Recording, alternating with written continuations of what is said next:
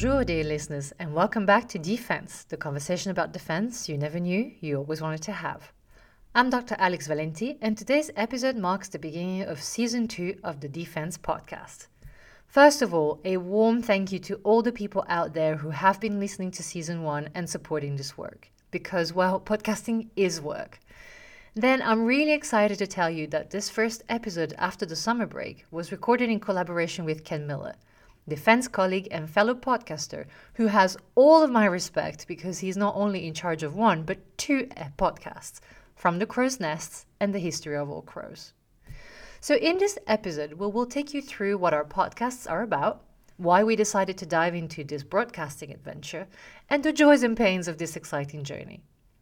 We also discuss how defense permeates our daily lives as citizens, how we believe that key technologies like artificial intelligence and machine learning and quantum computing are changing defense, and the difficulties for creative and innovative startups in getting funding and access to government programs. And last but not least, do stay tuned until the end because we give you a preview of what our new seasons will discuss and how you can support us. Enjoy! Well, hello, Alex. It's uh, great to be here with you on our joint venture of our podcast. Uh, it's good to talk to you again. How are you doing? I'm good. I'm good. Uh, thanks very much for organizing this with me. Uh, you know, I was going to say being my guest, but it's kind of like force of habit, isn't it? yeah, it is. We're, we're recording this at the end of August, so we're both kind of finishing up our summer holidays seasons heading in. And we, we, we thought it would be a good time to come together for this joint podcast because we're we're heading out of the summer months into September here in the US and you are beginning your second season, correct, with your show. So we're kind of uh, at the same point here with our shows. I thought we'd come together and and and, uh, and talk a little bit about what's going on in, in the world of uh, of defense. So thanks for working on this here over the last couple weeks.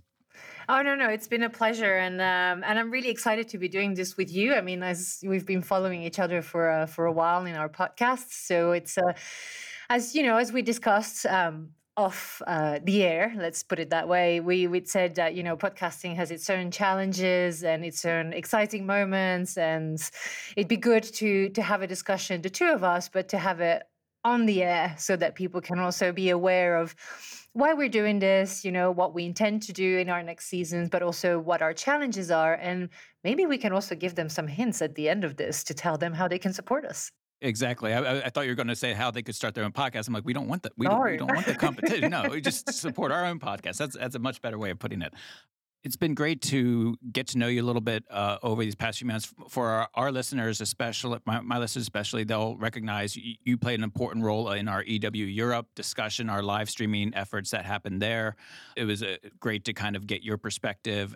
And you know, both of our podcasts, while it's defense, we're in completely different realms. And so, I'm every time I listen to one of your shows, it's it's you're talking about issues that, that your tagline is the conversation you wanted to have in defense, but you never knew you wanted. Exactly. I screwed, I screwed that up. No, I screwed that up. It's, uh, it's close enough. It's close enough. Right. Uh, but it's that, that's the case. I mean, yeah. I, I've I learned something new every time because it's you're not talking specifically about electronic warfare, and and likewise. So. Yeah. No. Absolutely. I mean, you being a bit too generous i don't think i played much of a very important role in your in your live streaming but i was very honored to be a guest and i was very impressed that you were doing a live streaming because because it's live and it's not always easy and you were doing it on a show floor with everything that that implies with connections and everything so no no it was a it was a great idea and uh, and and I'm glad to hear as we'll probably discuss later on that you will be doing this again uh, later on this year but yeah, as you were saying, the tagline is uh, you didn't mess it up, as in it's not exactly what I say, but it's uh, it's it. You know, it's the conversation about defense you never knew you always wanted to have. And yeah, I mean, it's it's great for me also to listen to your podcast because I have been talking with Tom in my episodes. You know, Thomas Withington, who's big expert uh, on electronic warfare, and I realized that I don't think I ever really properly explained to my listeners what electronic warfare is.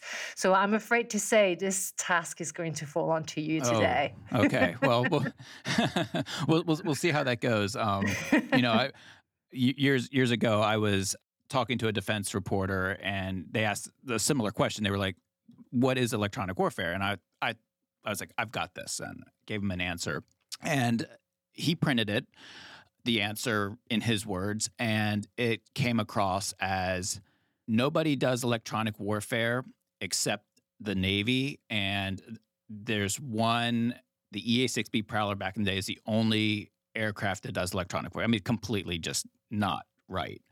And uh, I was like, oh God.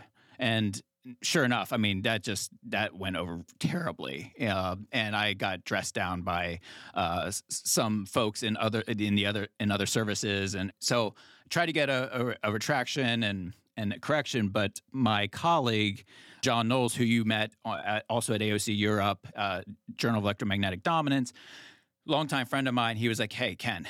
If you are asked what is electronic warfare and you ever find yourself saying to the effect, let me explain it this way, just stop because nothing good is going to follow. So I say that as a caveat because if I try to explain it and I you, I start to utter those words, I can't say turn the dial, but like basically be beware that uh, I I'm still dealing with uh, a little bit of trauma from that uh, experience like 20 years ago. I should signal to you and say no no no no. like, Stop. Luckily, this is not live, so you know we'll, we'll probably end up uh, editing uh, to make sure it's absolutely right. But, no. well, no, I think maybe an easier way to explain it would be to explain what your podcast is about and you know what kind of topics you explore so our listeners will understand that you know we started this podcast a couple years ago, uh, coming out of COVID, because one of the challenges that we've always had in the electromagnetic warfare, electronic warfare uh, community is is raising awareness. And AOC, Association of Crows, does a fantastic job. Conferences, webinars, courses, and so forth. When COVID hit, we kind of really saw an end to a lot of those in person opportunities. And so we were on the cusp. You know, obviously, we were over the past 20 years, we have been really pushing to make a lot of progress in getting awareness raised in the highest echelons of leadership, both in the US and around the globe, about why we need electronic warfare capabilities because the future fight is that's where the future fight takes place is in the electromagnetic spectrum. And so the podcast was about helping us raise awareness reaching outside of AOC membership and trying to reach everybody. And and and the show itself has actually shown that because when we were, I think the last statistics I think we have listeners I think in eight, 90 countries around the world listening to the show and and and uh, obviously mostly in the US but we're far more international than a lot of podcasts which is great to see and and I think that that's so our job is here to take a look at all the issues bring them to bring, bring them in on the show experts uh, thought leaders operators people who know far more about ew than i do and just talk about what is going on and educate kind of quote unquote the masses what we've seen is this kind of ebb and flow in terms of awareness and in terms of investment and and pursuit of advanced electronic warfare. And what we want to make sure is we just really make sure that we push the that constant positive investment and growth in this area because it's so critical to everything we do. Not just in the military, but civilian life and every aspect of society to, relies on the electromagnetic spectrum. So that's what our show is about. It's you know we cover everything. So well, it sounds like we're, you know, definitely coming at it from uh, very similar perspectives because. I mean, defense was for me, uh, again, similar to you about making defense accessible to people who may not be very well versed in this kind of very specific world.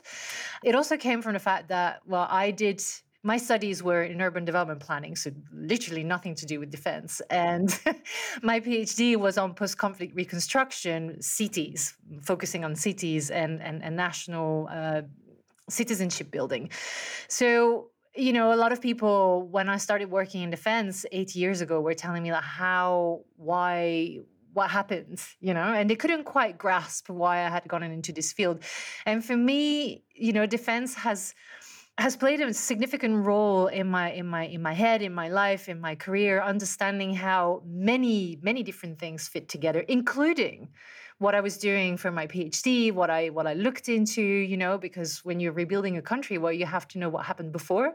You have to know how it was well destroyed when we are talking about a conflict but also what happened when you know peacekeeping came in and peace building. So all of these things come together. And yeah i really wanted the world to understand better what defense is about who's in this domain and what kind of topics as well. And again where i'm very similar to you is i don't have any even though my title says so i had i do not pretend to be an expert in in defense i know a bit of everything you know but definitely not a lot of one thing and i really like the idea of being able to have guests on the show who are very passionate about what they do uh, you know and what they do is very often develop these technologies that help navies and armies and air forces on the ground do their job in protecting our country and protecting civilians and i thought what better way to give them, you know, to raise awareness than to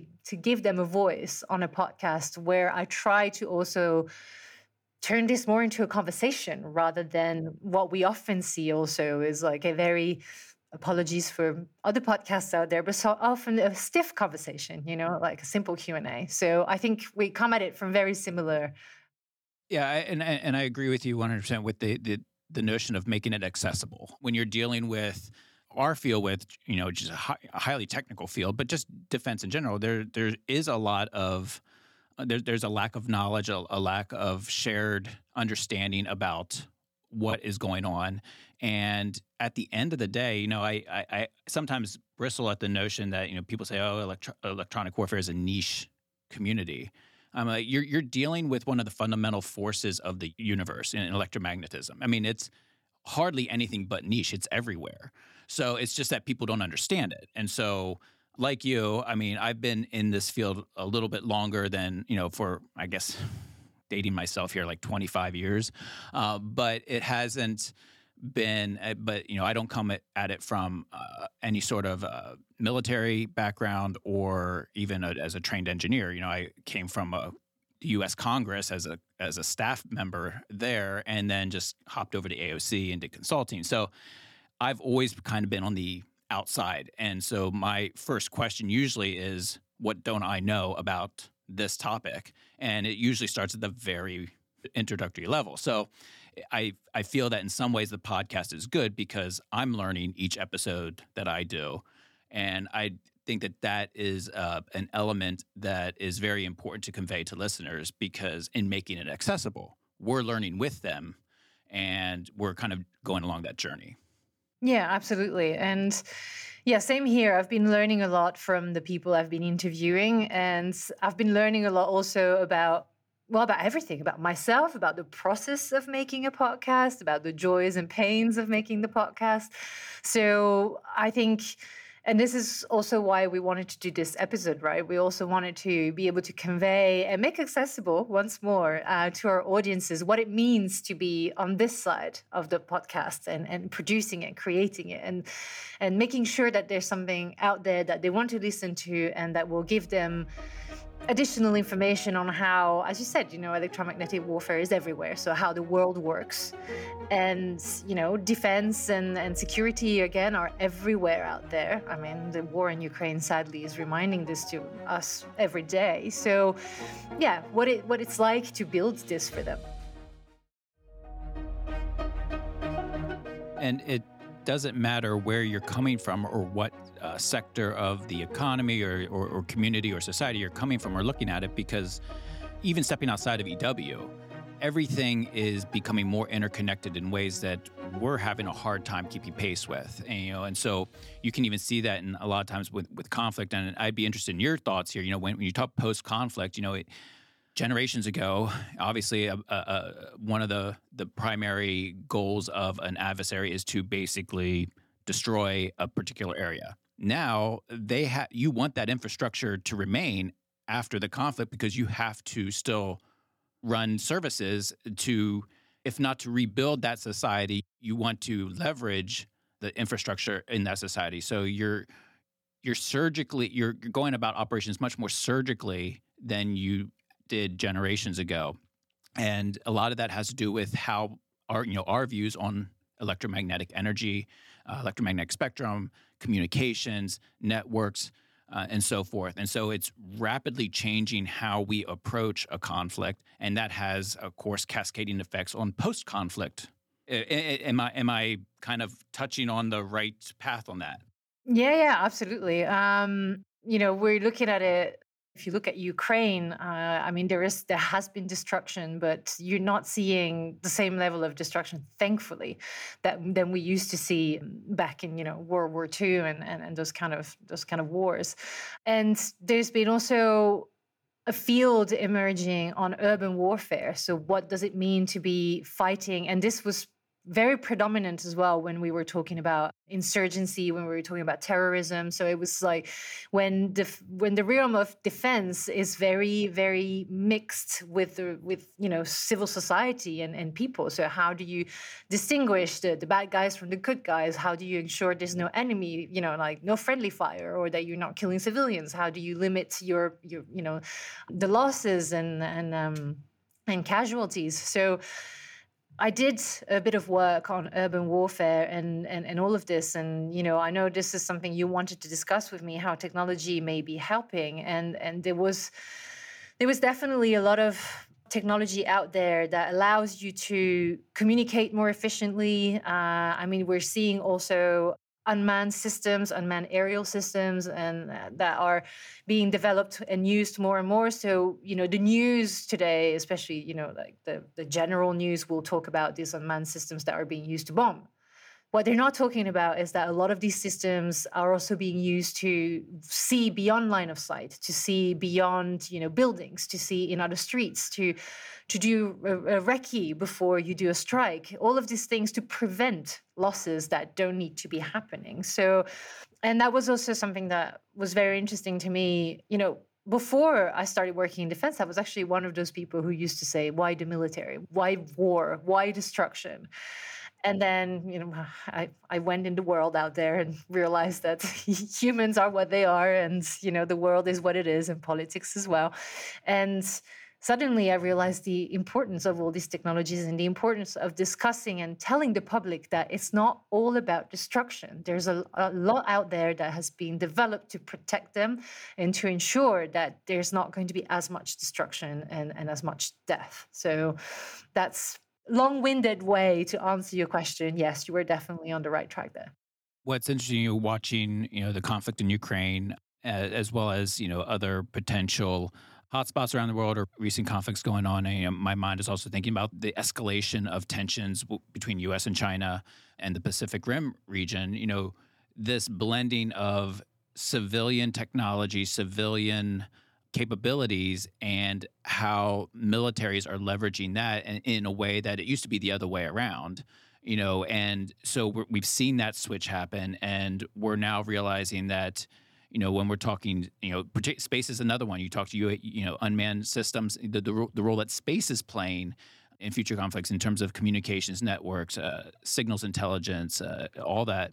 You control space which you know also as people know is largely electromagnetic energy out there when you get outside of the atmosphere. So it's like you're you're dealing with again one of the fundamental forces of the universe. If you can exert control in space, you can do a tremendous amount of progress toward your goal, whatever that is. Hopefully, it's it's not a bad goal, but I'm just saying the role of space has been critical, especially over in the Pacific. So all these things, I think we're starting to learn a new way of thinking, and it's just interesting from my perspective. Uh, you, it always comes back to electromagnetic operations, and the central role that that plays. In the past, it's been about it was a utility, but nowadays, and we've been talking for decades. Hey, no, we're there's a motto in our community. It's called for, uh, with the wild weasels that were, you know, from uh, Vietnam on, uh, I guess through the '90s, but uh, they were first in, last out. That was the motto. And and we've kind of adopted that because that's kind of true. It's like when you want to execute a, a mission, first and foremost, you've got to be thinking electromagnetic spectrum operations. If you don't, you're not going to be successful, at least not without a loss of life or da- collateral damage that you don't want to suffer.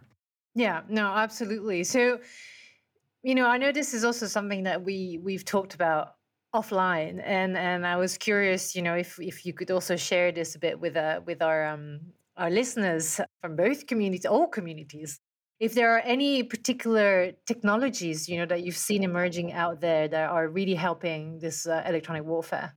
Yeah, well, I mean, I, I think when you, when you talk about advanced technology, you you have to start with artificial intelligence, machine learning, and the role that that is playing in in everything. You know, as we are leveraging commercial and commercial technology and communications technology in society, the amount of data that is out there that we want and need to collect for the purposes of understanding the the mission, understanding our adversary, understanding those aspects that we have to consider when we're you know targeting and so forth. It's just massive, and you have to go through that data and analyze it and send it out to the the from sensor to shooter aspect. So, how do you do that fast enough that you can actually execute your mission? And that all has to do with artificial intelligence and data processing uh, and, and getting and then uh, getting that from one platform, one network out to another through all the echelons of of warfighters out there, leadership and so forth, instantaneously. So that's where uh, I think a lot of our conversation as a community is going is the role that AI cognitive systems are playing because we are no longer we are there is still a person in that decision making process, but they're getting more and more removed as we're just starting to see how fast we need to generate that data and process it. I definitely want to get back in a minute to what you to what you um, concluded with but i first i wanted to say that i've been seeing the same thing uh, in my field. So as many people know uh, i've focused mostly on naval uh, warfare and, uh, and naval stuff. And um, i've been seeing also for exactly the same reasons that you've just very eloquently presented the uh, you know the AI and and machine learning and what I'm seeing also now slowly. I mean, the technology is not completely there yet, but I know it's creeping in. Is quantum computing. So how that may be enabling AI as well. You know, like one is sorting through stuff faster, and the other one is helping it calculate even faster. So I was wondering if you'd seen that as well in uh, in your in your domain. And um, and the other thing that I wanted to say was the human in the equation you know like one thing that again you read a lot in the news today is like oh AI is going to replace humans. And when you read in our domain in defense like proper you know like proper research people when you hear people talking when you discuss with companies that's not what's happening these are enablers. They're not here to replace humans. They're enablers.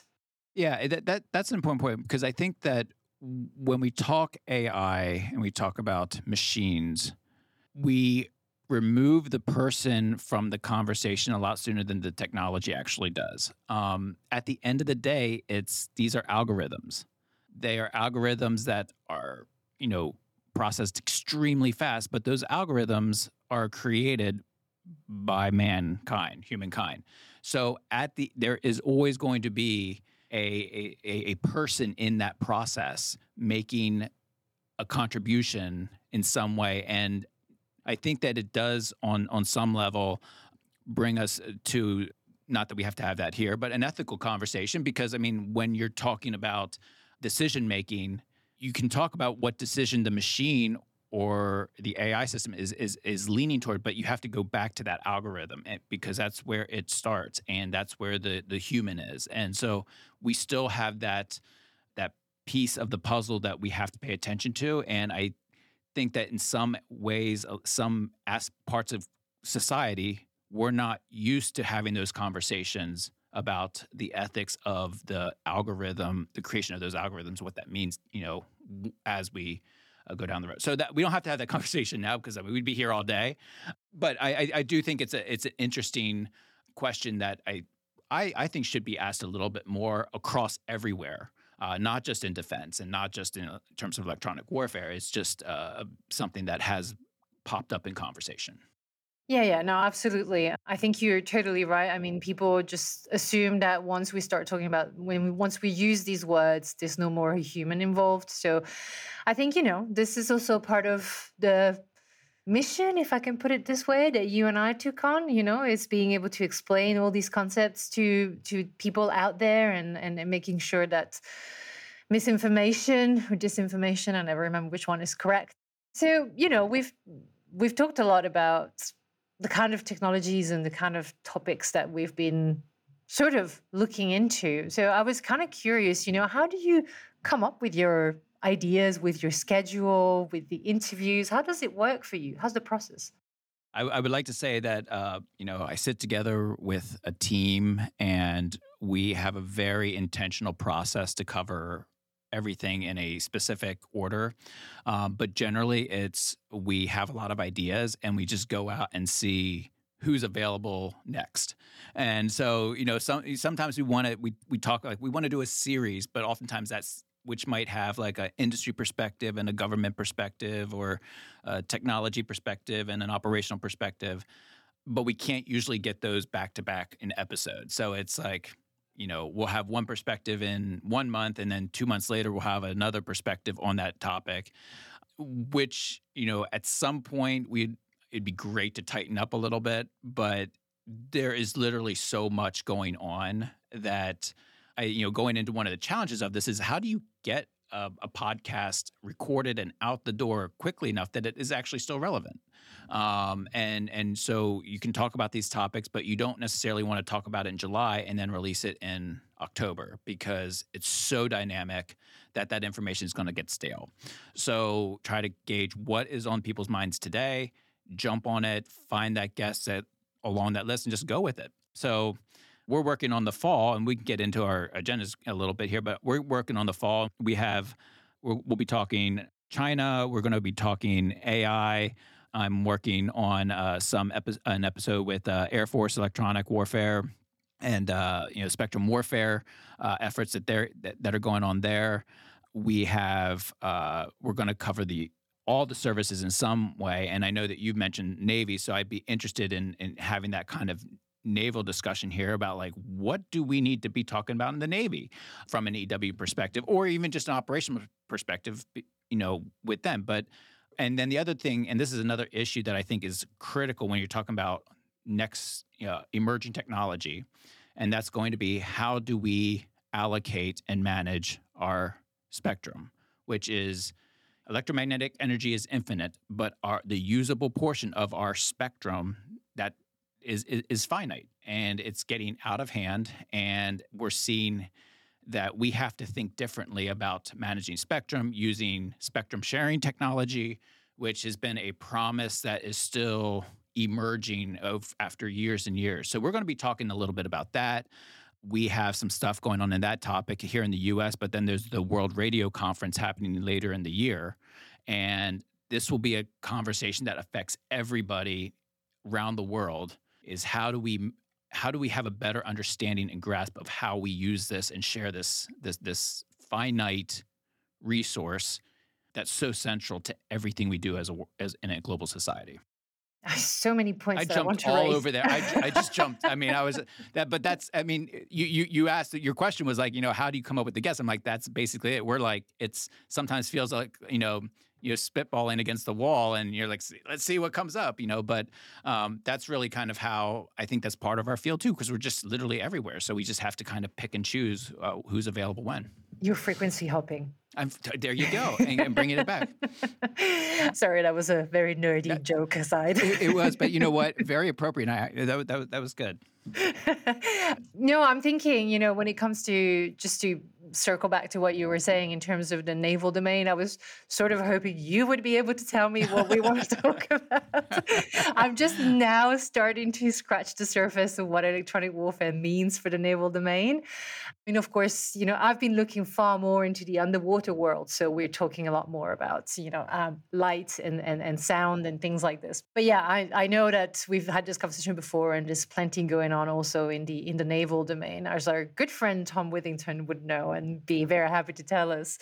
Um, the other thing I was I was interested in because you you mentioned that you know how do you keep things relevant and and and, and also how you organize your um, your schedule, so to speak. And I think maybe I'm I'm coming at it from a different angle, and I may be thinking about this too much still with a writer's mind. So when I think about my schedule, it it becomes an article in its own right.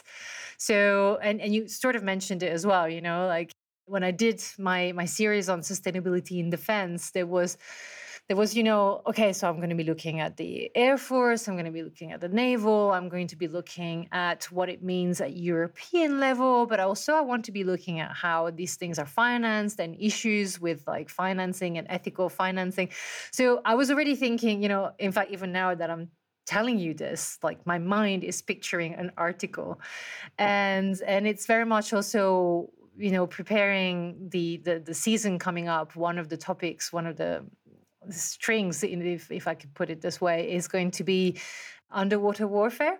And so again, there, you know, I want to be looking at starting with an episode that we'll be looking at what does that mean, you know, what does that entail, and then start looking, you know, looking at surface and then under the surface and the seabed, and so you know, going further and further in in the depths. So that's usually how I look at things. And same, you know, with the with the other topic that I'll be exploring on the tran- the the transition between conflict and post-conflict and the role of defense and armed forces. You know, uh, starting with the conflict, starting with the transition, and going into the post-conflict. So, yeah, I think for me it's more like that. Um, and so far, I have to say, maybe I've been relatively lucky. Uh, people that I've been wanting to talk to in the order I wanted have been available in the order I wanted.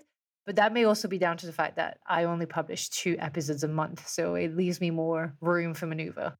Those are going to be interesting topics, and I, I actually I found your your series on sustainability very interesting as well. Um, you know, again, stepping out of EW and and thinking about that in a way I honestly, I would not have thought about sustainability in defense without listening to your podcast. So um, I think that I'm looking forward to hearing your, your, your season two coming out. I, I, actually, not to kind of put you on the spot, but I think it would be interesting to have some experts on and be looking at that issue both from a broad naval perspective, defense uh, perspective, as well as an EW perspective, because you, you mentioned earlier quantum capabilities and we're always looking for that that magic key that gives you the sustained advantage in combat. And I know that there's a lot of research being done in the acoustic realm and in the undersea that that actually could even be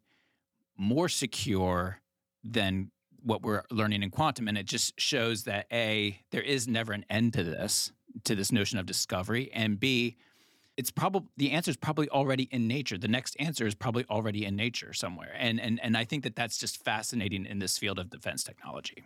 Yeah, absolutely. And and to your point about quantum and and and, and underwater, uh, I totally agree. We should do another episode more focused on that. And when I was at UDT in uh, in Germany in May, I spoke to someone from uh, BMT, and um, she was she's she's done research on quantum computing and what kind of role that can play in terms of submarine communications and also encryption. And, you know, I kind of looked at her and I was like, I don't understand any of the words you're saying. What, what does it mean? You know, how does it work?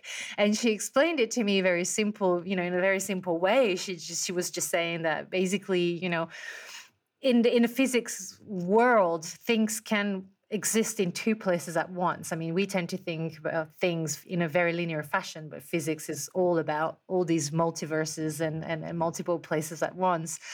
I, I got very close to quoting a movie title there. I know, I, I know. I, I, I, was I was right on the same wavelength. I'm like, okay, we're getting into quantum, but I can relate it to a, a movie, so that's good.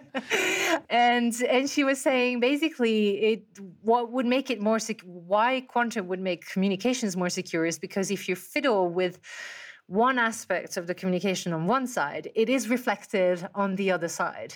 And I thought, wow, this is this is fascinating. And and I she couldn't tell me too much more at that point in time. I know she's still researching, but just that, you know, it piqued my interest so much.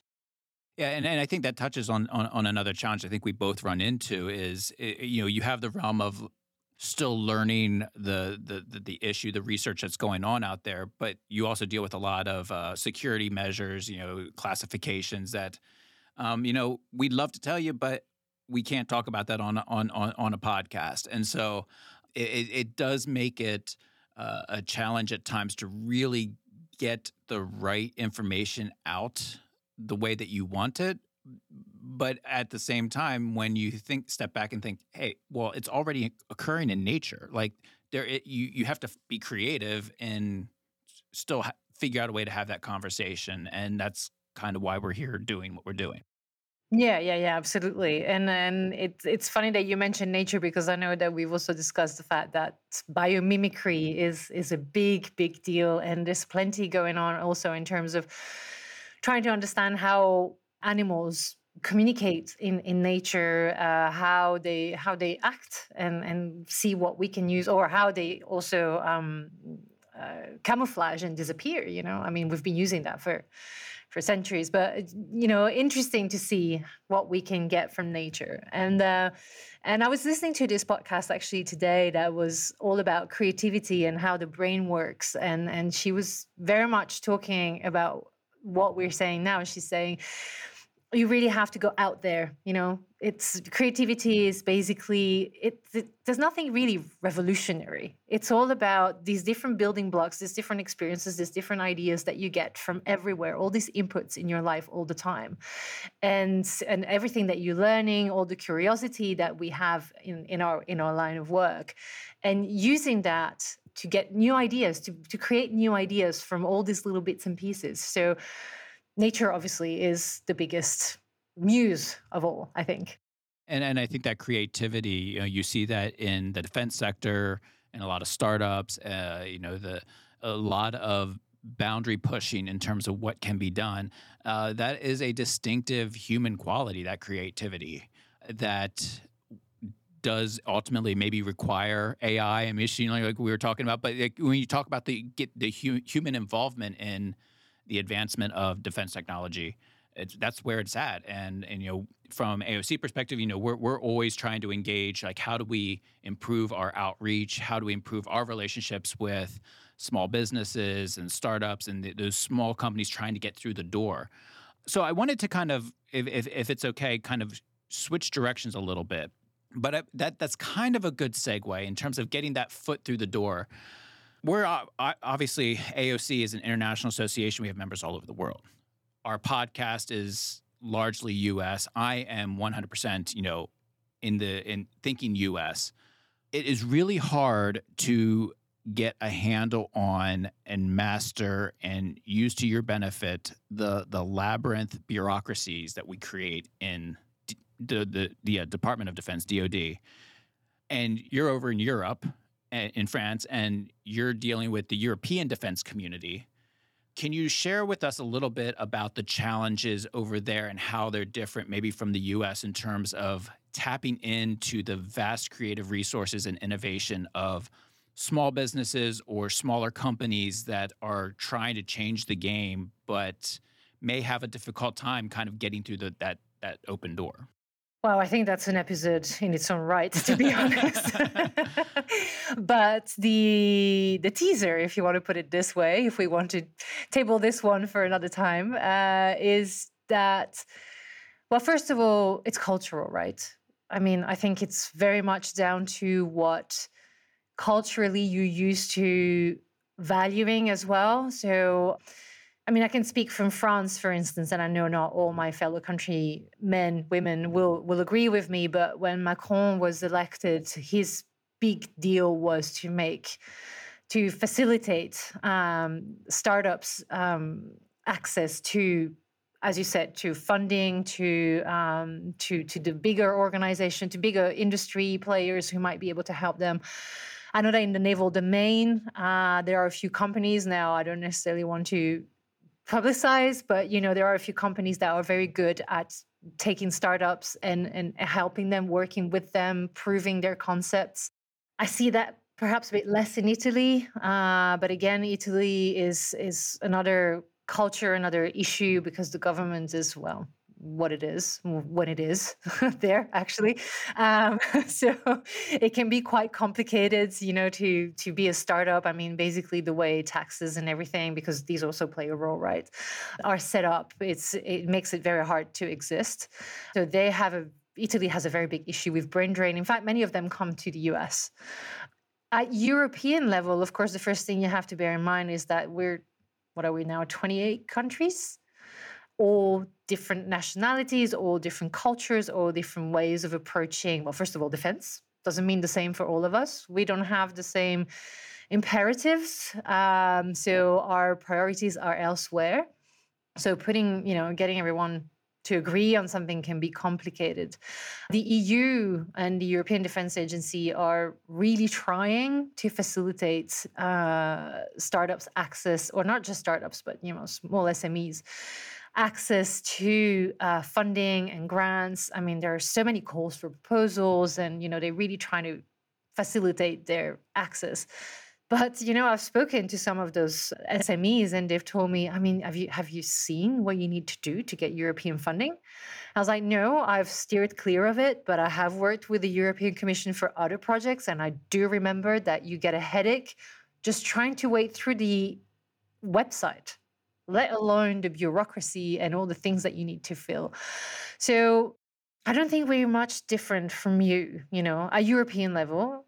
And perhaps it's also reflected in the fact that, I mean, a really good friend of mine is American, and she's always told me, you know, people think that the US is a country, but really we're just a collection of states.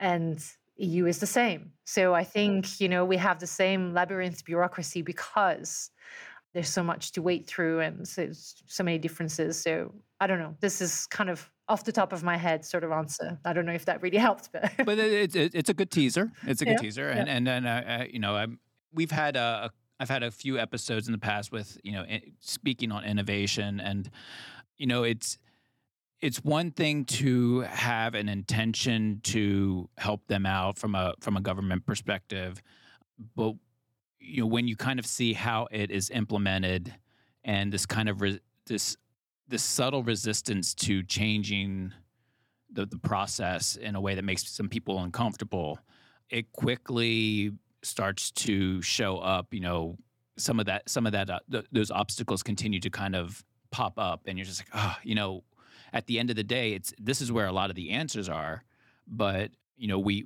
we have a very tenuous process and, and, and, and, bureaucracy out there that has to kind of maintain itself. And so the, it, it's, it's interesting to see some of that change over the, the recent decades. Um, you know, really over the last maybe 10, 15 years, you can see it accelerating a lot with different funding streams. But uh, I, I think that there's definitely an opportunity I guess globally, hearing what you're saying in, in, terms of you know whether it's U.S. or Europe, to really kind of figure out better ways to make that transition from you know startup or innovation to something that's fieldable technology uh, a little bit smoother and, and that's going to be a, a, job that probably doesn't have an endpoint but uh, certainly progress. Yeah yeah. I, I, I agree and and I think another thing that I was thinking about is uh, and I, and I, there's I did an episode on that and I don't want to spoil the fun uh, at this point to talk about it in too much detail. But you know, when you look at the EU, you know, we think about the we think about a startup, we think about the theme, we think about the bureaucracy, we think about all these things that we've just mentioned, right? But another thing that I was so surprised to find out was an issue was you know financing so getting venture capitalists to finance uh, startups and and also you know help them you know get on their feet and, and produce something that could be of interest and be picked up by people's radar. And defense is again not seen as something that is a sustainable goal. It's very often seen as something that is dirty as something that people don't want to be associated with. So how do you break down those barriers as well you know? As i was talking about cultural before it's also that how do you how people perceive defense and and what it does and how they're willing to finance it fund it and and, and help it. So that's another issue to look into. I touched on a future, a couple future episodes coming out in your season two. I was just, you know, on on the way here, listening to your one of your recent episodes with Virginia Hall, and the and the book that was extremely interesting.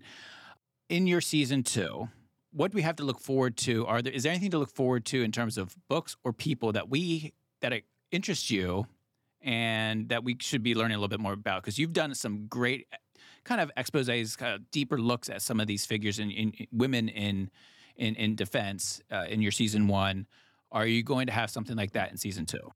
Ooh, um, so women in defense, I will start again in so that would be season three. So I'm actually giving you a snippet of season three. Um, very conventionally, because uh, women, you know, International Women's Day is in March. So I thought it's quite fitting. And this time around, it will really focus on women in, um, it will focus on spying and, uh, and, and things like that. So I'm quite excited about that. But in season two, things that are really to look forward to. One thing that I'm very excited about is that there's going to be two, possibly three episodes on East Timor. And it's the country where I went to live for 10 months when I was doing my PhD research. It's half of an island at the end of the world, you know, and no one really knows about it. In fact, full disclosure, I didn't know about it until I read a book about it and decided to go and study it. so, I mean, it's only been a country since, you know, um, 2002. So, really, uh, I can't blame people that much. But, um, so you know how uh, I'm, I'm I'm going to be talking to someone who was military in the Australian Armed Forces and was deployed there when the uh, international mission went in to um, liberate, in a way, East Timor from Indonesian forces that were destroying everything on their way out. So I'm very, very excited to be exploring East Timor. And in terms of books, um, I'm I've been reading this great book, A Stranger in Your Own City, from uh, this Iraqi architect turned journalist, who talks about how Baghdad has changed from his childhood years, which were during Saddam Hussein, later into after the invasion, you know, during the invasion uh, of Iraq by by the U.S. and then after, and then you know all the processes, the political processes, and basically how the city's boundaries and, and neighborhoods and affiliation changed constantly according to who was in power and who had the weapons and who could basically just scare the population into submission one way or another. So I'm hoping to be able to have him as a guest to discuss his book. Okay. Oh, that, that, that sounds great. Always looking forward to to your future episodes. We're kind of reaching the end of our time a little bit. Was, was there anything else that you wanted to to talk about, and then uh, and how best can listeners here that are listening to this episode get in contact with your show? Make sure that they subscribe contact you or, or, or what have you? What do you want the listeners to kind of, um, at least the listeners maybe that ha- this is the first time they're hearing you from our show. Uh, what what would you like them to know about your efforts, how to reach you, and so forth? Well, I mean, there's um, you know, it's called defense, so D slash fence, uh, spelled the English way. Apologies for all the American listeners. I, have tried to spell it the right way when we email, so but it's it's it's. Uh, the, the spell check doesn't like it. So yeah. yeah. Oh man. So yeah. but you can find it on all the major platforms, really. So Spotify, Google um, Podcast, Apple Podcasts. For the French ones, there's also Deezer. I know that a lot of French people use Deezer. So you can also find it on its own website, uh, which is at the moment escaping me. I know it's terrible, but you know, if you type in defense, you will find it online. And really, I mean, I don't know. I, this is a question I had for you as a conclusion. You know, well, obviously, it would be grand if the listeners, uh, when they like an episode, they share it. That would be fantastic. But also, I am craving feedback you know we put all this work into into this passion that we have into this passion for giving a voice to other people and I hardly ever get feedback. I don't know who's out there, who's listening, what they're thinking. So it would be wonderful to even positive, you know, even critical feedback would be fantastic. Yeah, no, I I, I agree. The fe- the feedback is is uh, extremely important. Um, we we struggle with that too. I mean, what we obviously uh, uh, accumulate a lot of data the the best feedback that I get on the show is actually just going out to our AOC conferences because a lot, you know, we end up I end up talking to be like, oh yeah, you're the the host of the show. It's great to meet you and so forth, and you you get feedback that way. But it is very important for our listeners to know like yes please share it please comment uh, you know i'm on social media i will be on, on twitter um, although they did some weird reform of that i don't X, quite understand something uh, like that i don't, I don't so someone got paid a lot of money for that and and and it went south. But we're on social media full disclosure i am terrible at it. I mean and, and honestly i I couldn't imagine a more unnatural field than podcasting and social media for me to dive into. But I am there, and so you know, other ways you can you can engage. Uh, obviously, AOC has its own website organization, and and we are we have chapters around the world. So like if you're in Europe, um, you know. Uh, please look us up because we probably have a chapter uh, in in or near you know in your country, but uh, you know, obviously, there's a lot of we have a lot of European opportunities and ac- activities over there. So, um, but yeah, feedback is huge, and uh, one of the things that we're we're excited about here is you know we're going to finish out this year, 2023, pretty much the same. You know, we're we're uh, uh you know a couple ep- a couple episodes every month.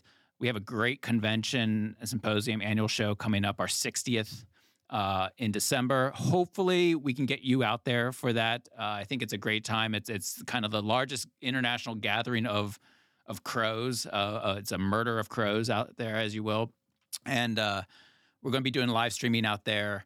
Um, but we're making some really big changes for 2024. You know, looking for increasing, you know, doubling our episodes, bringing in, you know, uh, different styles of shows where we can live stream real kind of analysis of what we're ta- hearing about on a more regular basis, making it more current ev- uh, current events focused on some of those episodes. More about that coming out in months here in weeks to come. But uh, you know, I think that the key is we're getting enough positive feedback that we know we're on the right track. But man, just let us talk to us. Just tweet us, email us, whatever, and uh, let us know how we're doing.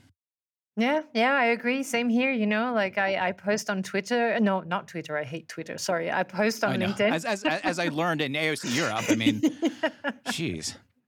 yeah, yeah, I'm allergic to the to that means of communication, but um, I am on LinkedIn. Whenever we post something about an episode, uh, it, it, would be wonderful if people who've listened to it could just write saying, "Hey, I really love this," or "This was very interesting." Start a conversation. You know, um, that's you know that's the name of my podcast. I mean, that's the tagline, right? Um, and also, like, I didn't like that. Like, that's useful for us, you know? It's like, I, you know, I don't like it when you ramble on, or I don't like it when you don't introduce what you're going to talk about in the podcast. Anything, anything helps what our listeners don't know is this uh, this recording is actually a five hours long, right? You know, like we're, we're cutting everything. We're not no, um, we're actually doing this pretty much straight straight through. So, but yeah, no, we it it is hard to know what the diverse our diverse listeners want to hear and and and to be able to uh, you know welcome that into like episodes and figure out how to put everything together. So the more the merrier. We're we're good natured people. We we enjoy this and uh, you know we will will uh, welcome any feedback.